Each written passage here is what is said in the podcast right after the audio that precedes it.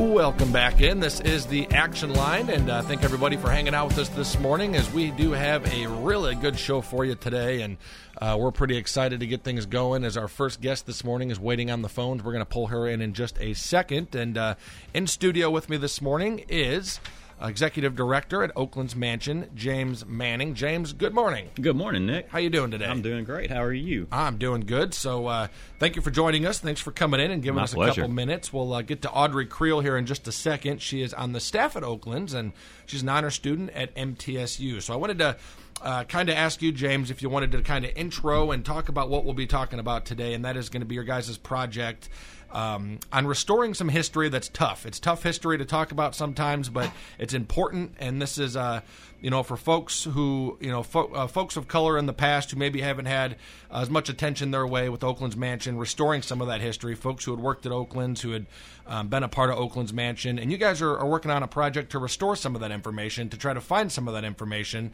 and maybe some listeners out there who are listening right now might have some of that information. But um, I'll, I'll kind of let you take it from there. That's right, Nick.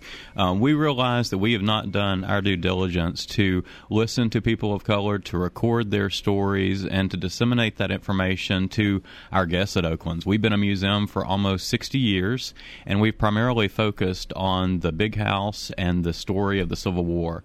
And we want to know more about all the people that called Oakland's mansion home or work, um, beginning with the Native Americans that would have been on the site first, and then uh, later on to the families that lived in Oakland's after the Civil War. Um, Audrey pretty much grew up Oakland's. She went through our educational programs and has been volunteering and working there for many years. And, and she began working on her um, career. She realized that she wanted to particularly focus on that topic. And so she's worked on a number of projects at MTSU.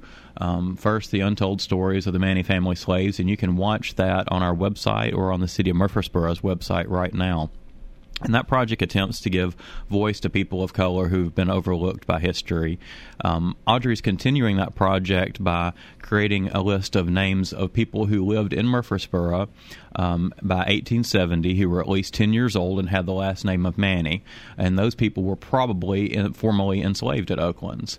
And so that's our current project. And then we're working with the African American Heritage Society, and we'll talk more about that later, to mark Section M of Evergreen Cemetery. And that's just a drop of in the bucket of what we're doing right now.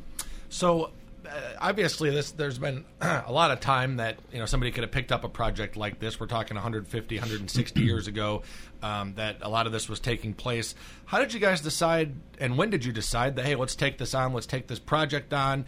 Um, and again some of this stuff's a little tough to talk about. It, it you know it's a, a, time in history that's important to remember but also um, you know a, a point in history that a lot of people look back on during when we were having slaves and you know this area um, you know, had farms and that um, with slaves on the farm. And uh, how did you how did you guys decide to jump into this? And, and what was kind of the uh, the motivation?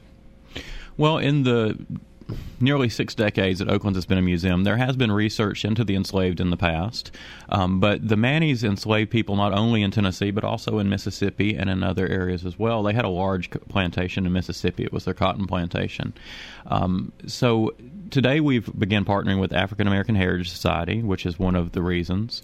Another is the desire to uh, mark the graves of the formerly enslaved at Evergreen Cemetery that have no other graves. Um, Audrey's project at MTSU has um, made her want to continue and research more.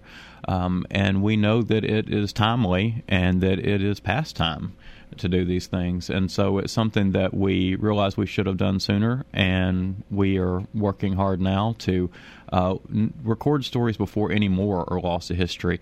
Um, the people that likely have information that may have photographs or stories of their ancestors who either were enslaved or worked as freed people at Oakland's um, are likely seniors, and that's those stories are being lost.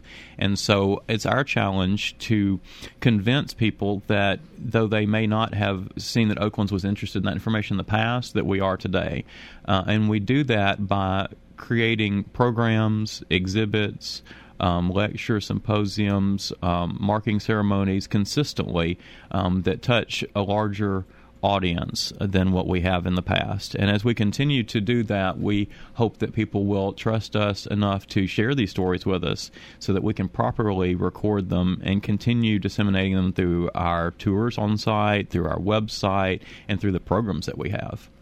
And aside just from information that folks might have out there, and we wanted to let everybody know if they have questions or if they'd like to uh, jump in on the conversation, we do have the phone lines tied up this morning as uh, to continue to social distance. We've kind of spread our guests out, and uh, many of them will be calling in this morning. But you can text that same number, 615 893 1450, if you have any questions on that.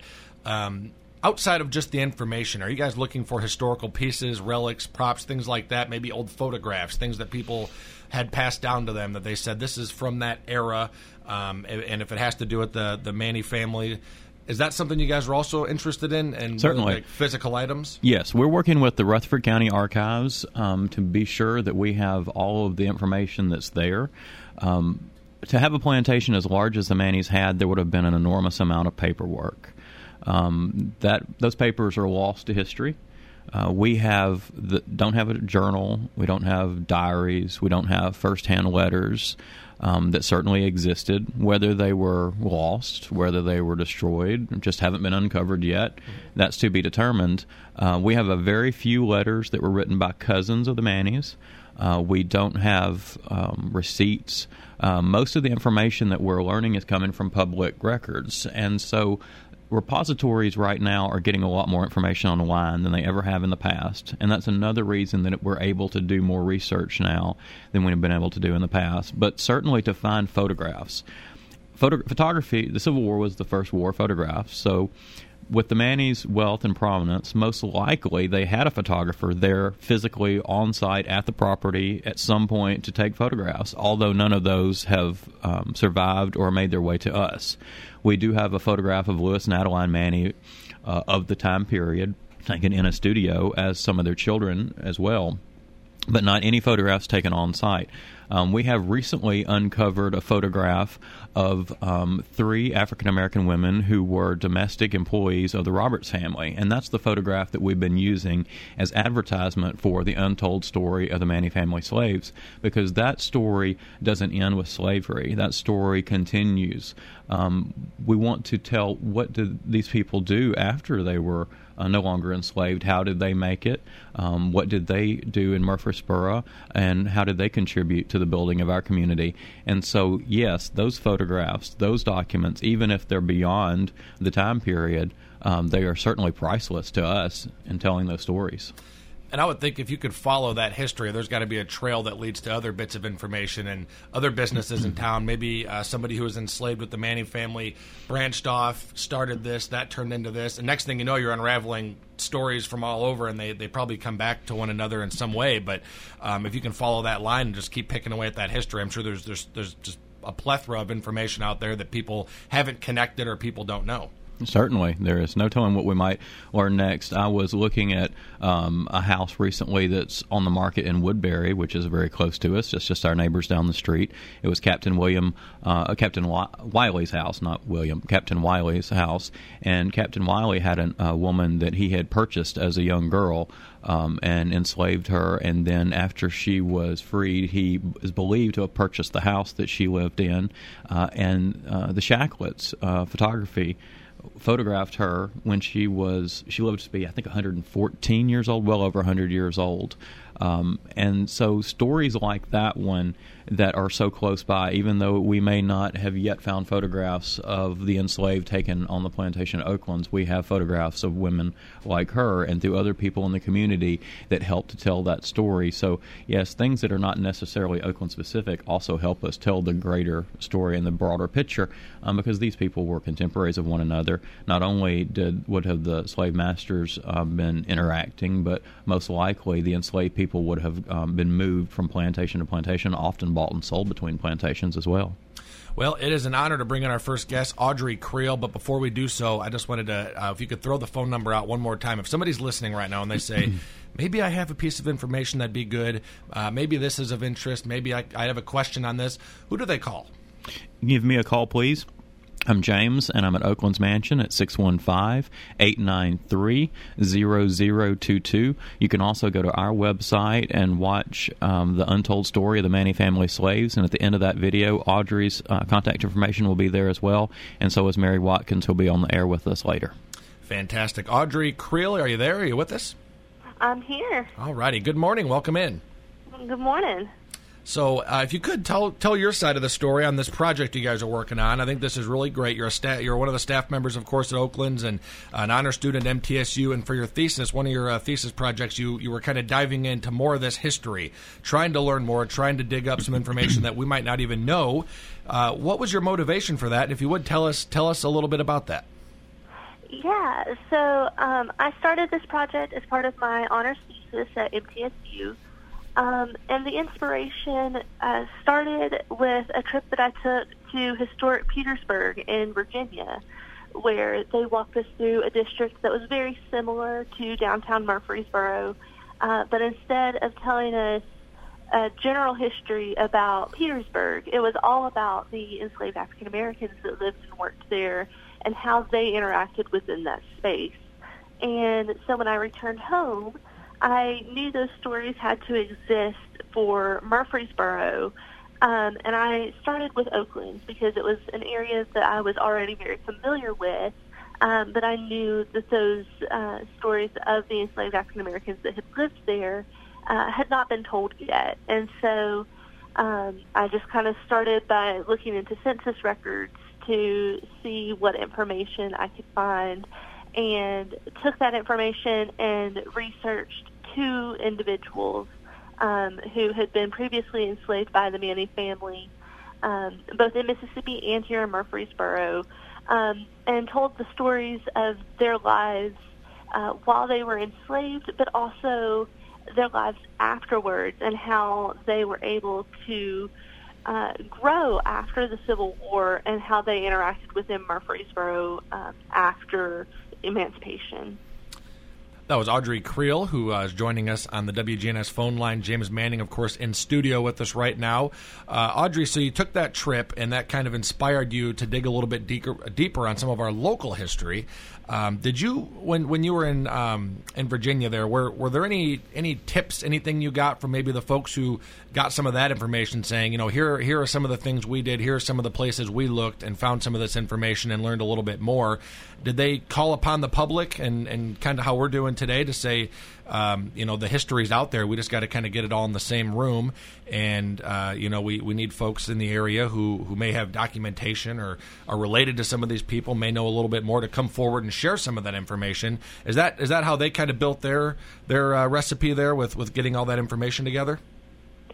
Um, their information was very much a very well structured tour. It was part of a larger tour organization um, but our tour guide walked around with a large binder that had information they had compiled from census records and other public documents that they had found in archives um, and other information that they um, had received from, I'm sure, the community. Um, and so as we would stop in certain locations, um, our tour guide would open up this binder and show us pages from the census record to talk about uh, a man who had maybe owned 50 slaves who used to live at that location, or um, to talk about slave auctions that had happened at that site. Um, and so it was just all information that they had compiled through online research and archival research, and they had taken the time to really compile that into a nice hour-long tour through historic Petersburg. Interesting. We had our first listener question come up, and that uh, if you want to text a number 615-893-1450 as we do have the phone lines tied up this morning with a couple more guests we'll talk to but uh, the first listener question was asking you were just mentioning census. Um, when during that time would they have uh, slaves fill out a census? Would they be counted on the census just like we are today? Or was it a, a different process? Or would they say you know anybody that's that's working anybody that's enslaved here um, all has to kind of fill out that census. Is that is that how that would work so, census records during the time of slavery um, do not provide names for enslaved African Americans. Um, the way that you would read what's called a slave schedule um, you would search for the name of the slave owner, and his name would be listed, and then you would see a list of blank names with ages um, and the gender of each person um, listed. And so you can use that. Um, the way I would use that would I, I would search for James Maney, who owned Oakland's mansion, um, and his children, and you can see uh, exactly how many slaves he would have owned in a certain location and the age of each of those individuals, but it doesn't provide names.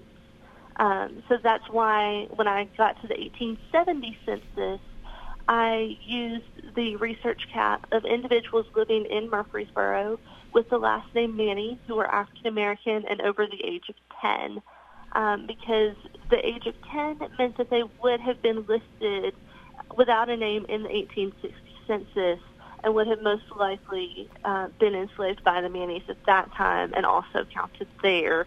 And so that's where that sample size came from for my initial research. And that's uh, that's something I, I would have never known. I, I didn't, uh, you know, never even would have thought about the census as a tool at that time. But uh, James, what are your thoughts on that? That's that's interesting that they can kind of use that information and you know maybe not even having specific names, but kind of get an idea of how many people were there and and a, an idea of maybe who would have been there. Yeah, it's our only um, tool in most instances. And it's only counting people every 10 years. And then uh, the Maneys are moving people from here to, to the plantation called Trio in Mississippi.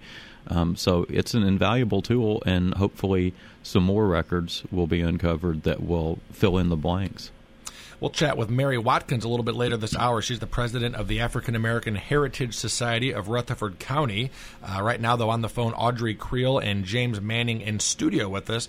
Audrey, in the perfect scenario for your project here in Murfreesboro to try to pull together this local information, what do you need? What do you need from our listeners, from the from the public, from the city? Um, is there anything that people out there can do? I mean, you mentioned uh, any information is helpful, and if somebody out there maybe has old photographs, or they'd said, uh, "My great great great grandma was was on this farm; she was enslaved here." Any of that information is helpful, right? And you guys are just trying to pull all that together and basically get all that information in the same room to digest it. Yeah, absolutely. Um, any information that people have is going to be helpful um, because uh, research online can only get you so far. Um, and so some of those family uh, stories that have been passed down for generations um, are going to help fill in some of the gaps that maybe I'm not going to be able to find in an archives or using census records. Um, so even just coming in and telling stories about uh, your family is going to be helpful. Um, photographs are really invaluable tools um, because that allows us to put a face with these names that we have. Um, so just truly any information that anyone has is going to be helpful in just continuing to tell these stories and see how they have continued from enslavement to today, um, because those stories are also important. James, if you could elaborate a little bit on the you were talking about earlier in the hour, um, the cemetery, and trying to maybe match up some of the names with where folks are buried and uh, who was buried there. What's the process there? How would you guys maybe find out more about that? And are these are these headstones, if they're even there, are they are they named? Are they uh, is it kind of just like a burial ground area where people were buried, or do they actually have any kind of information to go along with that? Dr. James Maney sold 20 acres of Oakland's property off to the city of Murfreesboro. Um, I think it was 1878, but the Vine Street Cemetery was the original city of Murfreesboro cemetery, and it was about to be full. Uh, and they needed more land, so they created a new cemetery, uh, called it Evergreen Cemetery. But we believe, from old tradition, that it already existed as a burial ground for the enslaved people that worked at Oakland's. There's not been any documentation of that that we've located. Section M of Evergreen Cemetery, the oldest section, uh, is historically the African American section and the pauper section. And there's an obelisk made out of tin or a thin metal there that has handwriting on it. And I feel foolish for not photographing it when I was in college when I first started wondering about it um, because the handwriting is pretty much illegible now.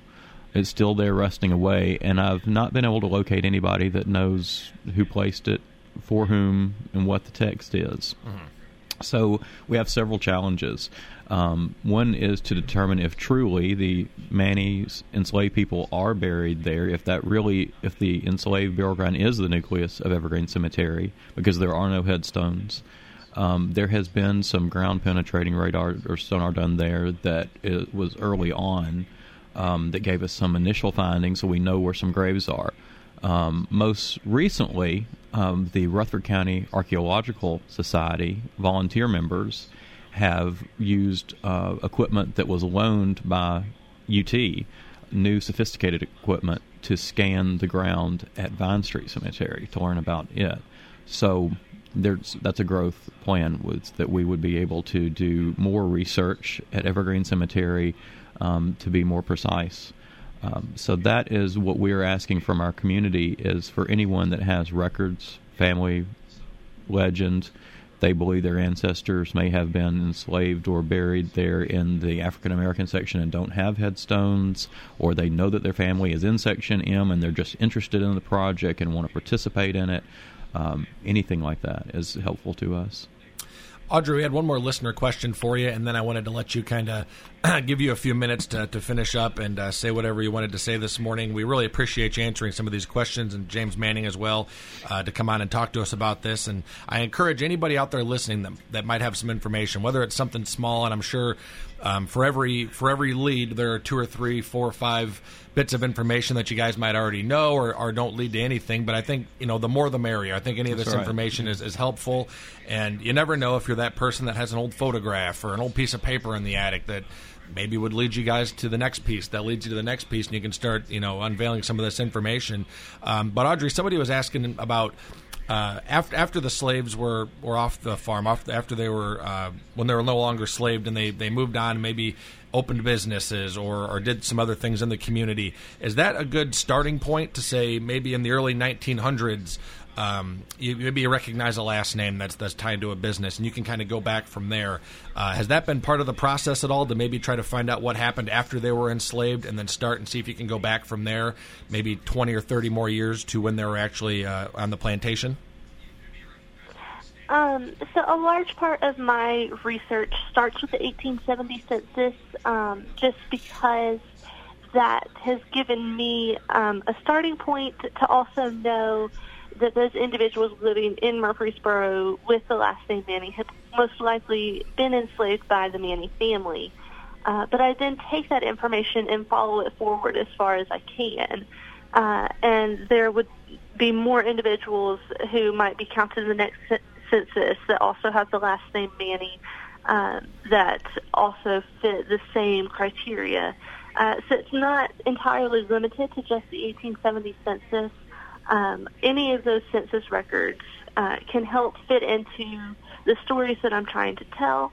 And so I have tracked families from the 1870s all the way to modern day. Um, so it's definitely not limited to just the 1800s. And any census records that I can find that's talking about these individuals uh, has been very helpful in uh, growing these stories.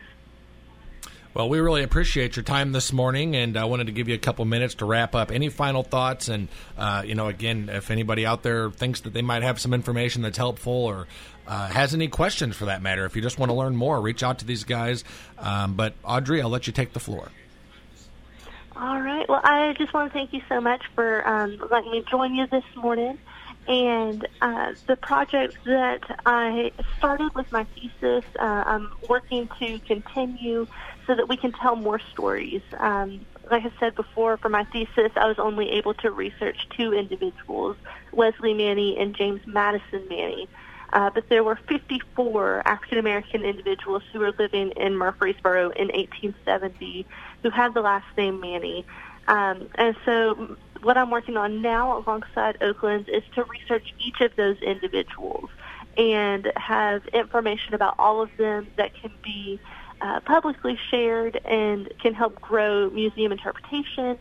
And so any information that people think they might have is going to be so helpful in just continuing those stories uh, because they do need to have a voice and these stories are important to continuing education and just to make sure that everyone who lived and worked at Oakland uh, has their stories told. And so that's the project I'm working on now, is to make sure that those 54 individuals that I started with all get their stories told. I know we uh, said we were out of questions for you. We had one more pop up, and I think this was a good one, so I did want to get to it quickly. Is it common practice for all the slaves to have the same last name as their owner? And and if you know they were on that plantation and um, were owned by the Maney family, does that mean that their last names would kind of just transfer over um, and take their last name? And does that make that hard to track based on you know maybe them them their last name being changed when they were when they were bought? Is that accurate? Um, people don't always take the same last name as the slave owner. Uh, for example, there was one individual that I was researching, um, and his last name was Turner, but he mentions that he had been enslaved by a member of the Maney family. Uh, so it's not always common for individuals to take that last name, but um, there was only one Maney family living in Murfreesboro at the time, and so uh, it follows the logic that any African Americans with that last name were enslaved by the Maney family. And so that has been how I have built that research. Um, but the research isn't limited to just individuals with the last name Maney. Interesting. Well, Audrey, I would love to continue this conversation, and uh, maybe you know when you when you get some more information, or even just you know uh, would like to would like to come on and chat again. I think this is this is really neat, and I've learned a lot this morning, as some of the listeners have. And uh, James, of course, we'd love to have you back on. Maybe we can do something like this again in a month or so, and maybe you know see where we're at from today until then, see what new information we've brought on. And yeah, uh, we would love to. That'd be very timely. Yeah. Well, Audrey, I really appreciate it. Uh, thank you so much for your time this morning, and uh, we'll chat with you real soon. Thank you. Thanks, Audrey. All righty. We are going to take a quick timeout. Our next guest, Mary Watkins, president of the African American Heritage Society of Rutherford County. She'll be joining us in just a few minutes. So keep it right here, folks. You're listening to News Radio WGNS right now, 840 and 65 out the door for you.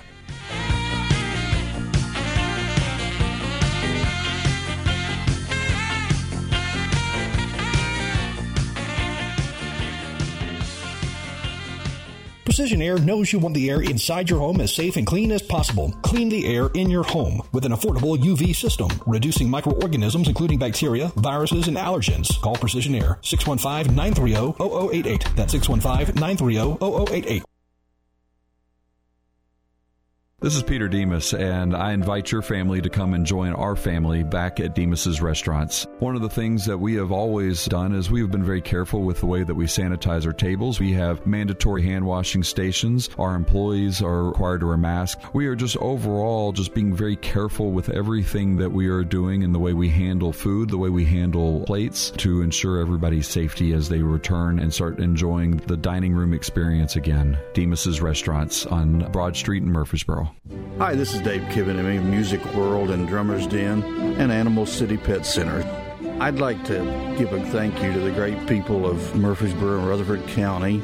Our music store this year will celebrate its 15th anniversary, and our Animal City business celebrates 30 years. And we're just very thankful to the great people of the area for all the support over the years. Come in anytime. Music World and Drummers Den and Animal City Pet Center. Listen live to WGNS Radio on our website and Alexa or Google devices. Search WGNS Radio for on demand podcasts in iTunes, Google Play, Spotify, and Stitcher. Plus, we have direct links to podcasts at WGNSradio.com. This is Kim Dunaway from Sunshine Nutrition Center. You hear me on Monday mornings at 720 talking about how to lead a healthier lifestyle. We carry supplements, personal care, and grocery items at both our Murfreesboro and Smyrna locations, family owned and operated since 1989. This is Jeff Graham with Tire World. I want to invite you to visit our new off-road department at our Memorial Boulevard location, featuring lift kits, leveling kits, light bars, as well as wheel and tire packages. Just come by and ask for Gator for all your off-road needs. That's Tire World on Memorial Boulevard.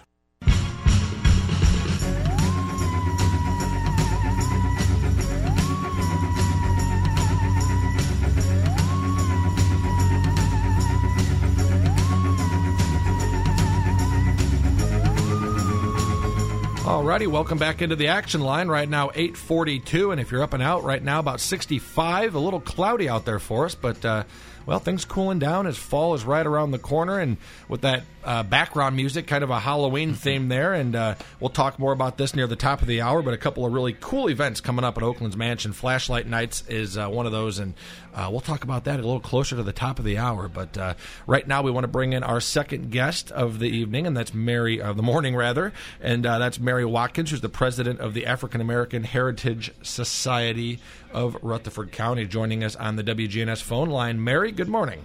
Good morning. How are you? Hey, I'm good. Thank you for joining us this morning and giving us a few minutes. And uh, of course, Audrey Creel, our first guest this morning, had lots of great information for us as she's talking about a uh, a project she's working on to dig up some history, some history that you know happened just a short 160 years ago or so. And um, we're trying to learn more and kind of calling on our audience and our listeners to help us with that. And uh, of course, James Manning involved as well, executive director of Oaklands Mansion. Mary, I wanted to ask you uh, your thoughts on what we've talked about this morning and, and, preserving and digging up some of this history, some of this tough history, but um, you know things that I think that you know folks want to know more about. And uh, right now, I think is, is a great time as ever to to try to learn more about that and, and learn about some of these folks who shared the city with us just you know 150, 160 years ago. That you know the names may have been lost in records, and uh, you know and digging that up and, and learning more about those people, I think, is is just a, a great thing and something that. Oaklands Mansion is, is very passionate about and, and getting done. Um, what are your thoughts on all that? And uh, if you could uh, tell us tell us a little bit about what you do with the African American Heritage Society. Okay. Uh, yes, and uh, first of all, just thank you for having me on this morning. And I think it's very important that we uh, do preserve our history, and that's one of the things that the African American uh, Heritage Society of Rutherford County is trying to do because a lot of uh, our history have been lost, or misplaced, or tucked away somewhere and has been forgotten. And because of the fact that Maney, and of course, the part of the Murfree family is part of a big part part of Murfreesboro in itself.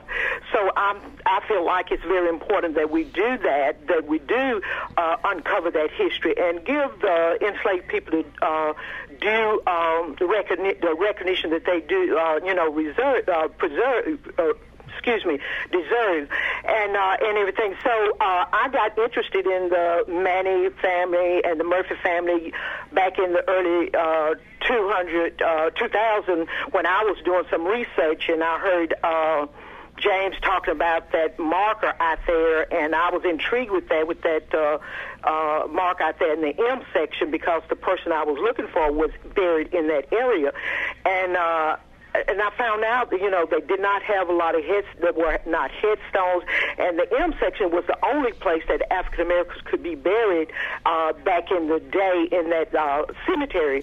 So I wanted to know who those people were, and of course we have, uh, in partnership with Oakland Mansion, we want to put a mark out there recognizing those people uh, because uh, the enslaved people as well as African Americans, because there's a lot of them that are buried out there after uh, slavery uh, and everything that do not have markers as well. So we just want to um, put a monument out there recognizing those people, even though we do know do not know the individual names. And uh, and doing research, one thing we have found out, uh, you know. Uh, Audrey, as well as James, was talking about the census records.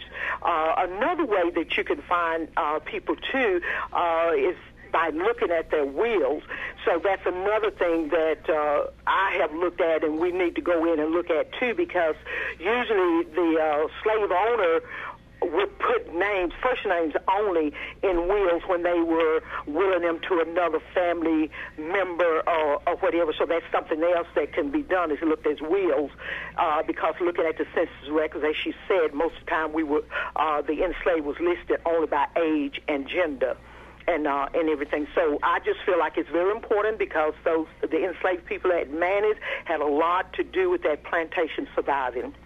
Had a listener question pop up, and this is uh, talking a little bit how you guys use the census and how uh, some of those past documents you can dig them up if you can find them. We'll have some of that information. And somebody was asking about medical records. Is there any type of medical record that would have been around maybe at that time that you guys have maybe looked at or maybe are looking for? Would that would that even exist, or would something like that they maybe yeah, they wouldn't even and document? the only way that you're going to find it, that would have to go back to like the uh, slave owner if he kept records, if you can find old records from them.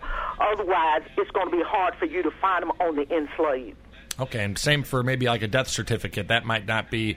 Um, Uh, yeah, now on the death cer- certificates, up until uh, I think uh, 1960, you can, but that comes later, uh, not from the uh, the beginning. I thought you meant during the time of when they were enslaved. Now. When they, uh, when people pass now, they do put that on there, and they also put the mother's maiden name on those death certificates, and that's another way you can uh, track and follow someone because they do put the mother's maiden name on the death certificates as well as their birth certificates and uh, and everything. But uh, those death certificates did not come in play until later on. Um, when they start, you know, doing those. So uh, in the beginning, they were not there. Now, I think uh, around, if you could find them, uh, even before 1880 or so, it's hard to find African American uh, death certificates. Uh, when you get into the early 1900s and up to around about 1960, you can find those on the computer, uh, um, and um, I use Ancestry.com. I can find those there, and they do list the per, you know the cause of their death. Uh, and then after that, of course, you have the uh, Social Security Index, uh, index, uh, index death, you know, and you can see, find that, but they don't give you all of that information. But the earlier part of the deaths, you cannot find that. Our guest this morning, Mary Watkins, president of the African American Heritage Society of Rutherford County, and in studio, James Manning, executive director at Oaklands Mansion. Would like to thank Audrey Creel one more time for joining us earlier this hour, too. I uh, wanted to get both your guys' thoughts on this. Something that Audrey mentioned a lot of times the sl- the enslaved would take on the last name of their owner. Not in all cases, but in some cases, I would think that would make it harder to track. That would make it harder to find because if somebody's last name changes, um, it, it's even harder, I'm sure, to figure out what family and who they were with before they were enslaved. What are your guys' thoughts on that? Does that kind of throw a wrench in the works when you guys are doing this this work and you you know see everybody at this plantation yes, was given the same hard. last name? And one thing is too, uh, most of the time, 99.9% of the time, when women get married, they automatically take their husband's name. So it, it really makes you hard to track them. But then even with the man, is like you said, sometimes, uh, most of the time when a, um, um, a slave owner buy um, an enslaved person from another uh, slave owner, they name change, and sometimes they did not change. So that right there makes it difficult too. Um, you know, uh, unless you can find like again in the will or something like that, you can find that, and that will help you out. And and me looking at trying to find the Maneys in Murfreesboro. That name is disappearing. We do not have that name there, but I have contacted um, a relative of mine where. Um, was married into uh, the Maney family, and he lives in Nashville. So I'm going to set up and try to contact him. But that name is disappearing here in Rutherford County due to the fact women get married, take their husband's name, and also uh, the people that live there may have had uh, the name that they came in with from the other slave owner. And do we know what would make a difference whether they would take their name or not? I mean, you mentioned most of the time they do, but not always. And, and, James, I can let you elaborate on this. Do we know why that was the case? Why not? It wasn't just one or the other, but but some people kept their name and some people did not. Well, some people wanted to get away from that past, and they wanted to change their name. They did not want to be recognized as a part of that, so they wanted their own. And sometimes I have found in some cases, uh, because they knew what their parents' name was, they would go back to that name and get rid of that slave owner's name and go back to their who their parents were. James, anything you want to add to that? Yeah, I think it's fascinating. Um, for instance, one of the um, enslaved descendants that Audrey is researching, he uh, his name was James Maney, the same as his former owner, and then he chose to name his son Lewis, which was James Maney, his owner's son's name. Um, so I would think that most people would want not want to be associated with the name of their former slave owner, but he chose to be. Um, so, and then from my understanding, it is really up to the owner when they purchase someone if they want to change their first name or their last name and not allow them to use their names. Then that was often the case too. And you, and you, mentioned a lot of times they would fall back and take their parents' name. Is, is, there any case where maybe if somebody was raised on a plantation, they maybe not did not know their parents' name, maybe they um, you know their parents were gone at a young age and they weren't able to fall back and get that name. In that case, would would they ever, you know, for lack of better term, make up a new last name? Was that ever the case where they would say, "I'm not sure what my original last name was. I've always known my last name as the the plantation owner's last name, but now that I'm leaving, I want to start and start something, start a new family, change my name." Was that ever the case? I feel sure it was. I don't know of an example to give you, Mary might.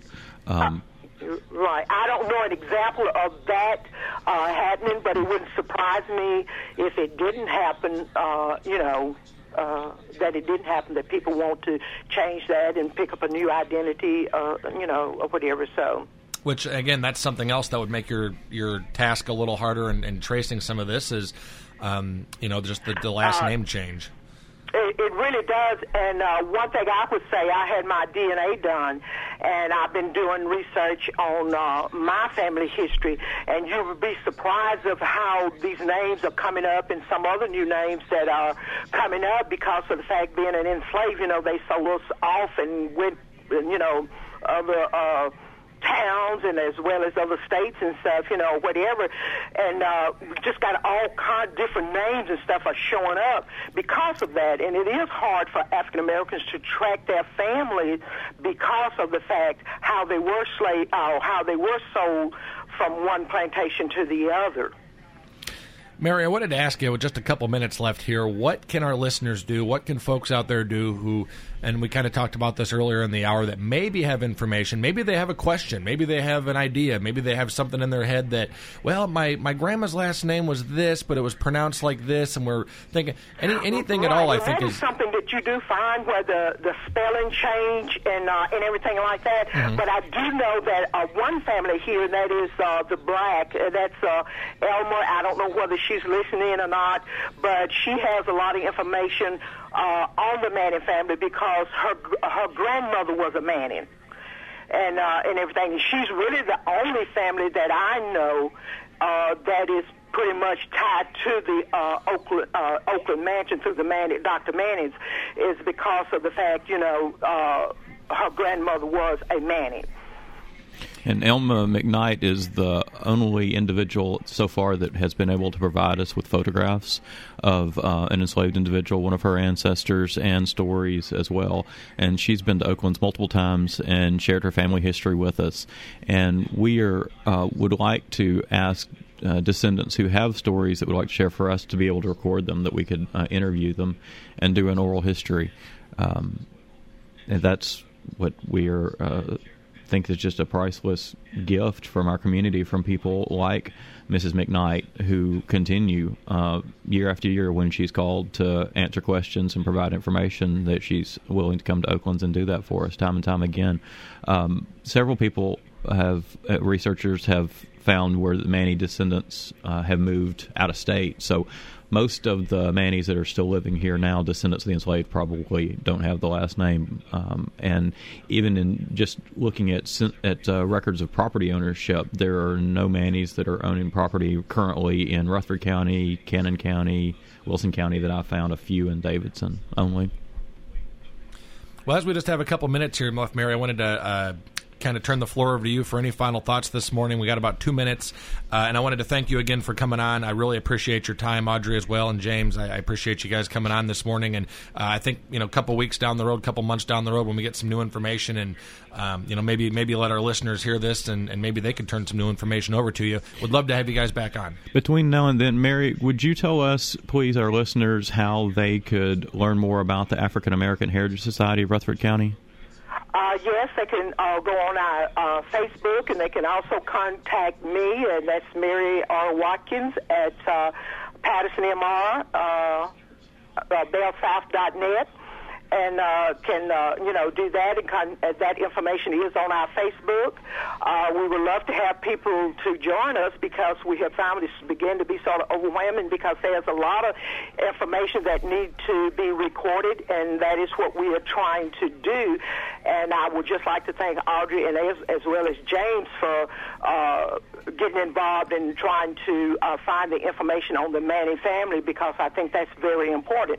And I would just advise uh, everybody, regardless of. Uh, uh, whether uh, what race you are, whatever, it is good for you to document your family history because you just never know, and it's it's good for the the individuals to come after us to know from which they came, and uh, and also I think it's very important that we do preserve our history, our family history, and especially someone like the Maney family, you know, because of the fact that. Uh, uh, the information, the part that they played here in Rutherford County, along with the Murfree family. So I feel like those enslaved uh, people really need to be uh, recognized, and they deserve uh, to be recognized for what they've done for that plantation as well as for this uh, community.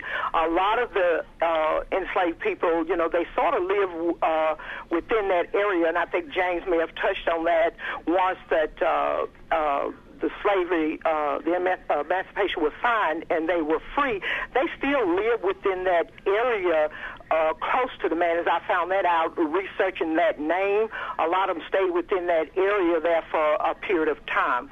And again, I appreciate uh, Audrey doing that because what she does also helps us as well.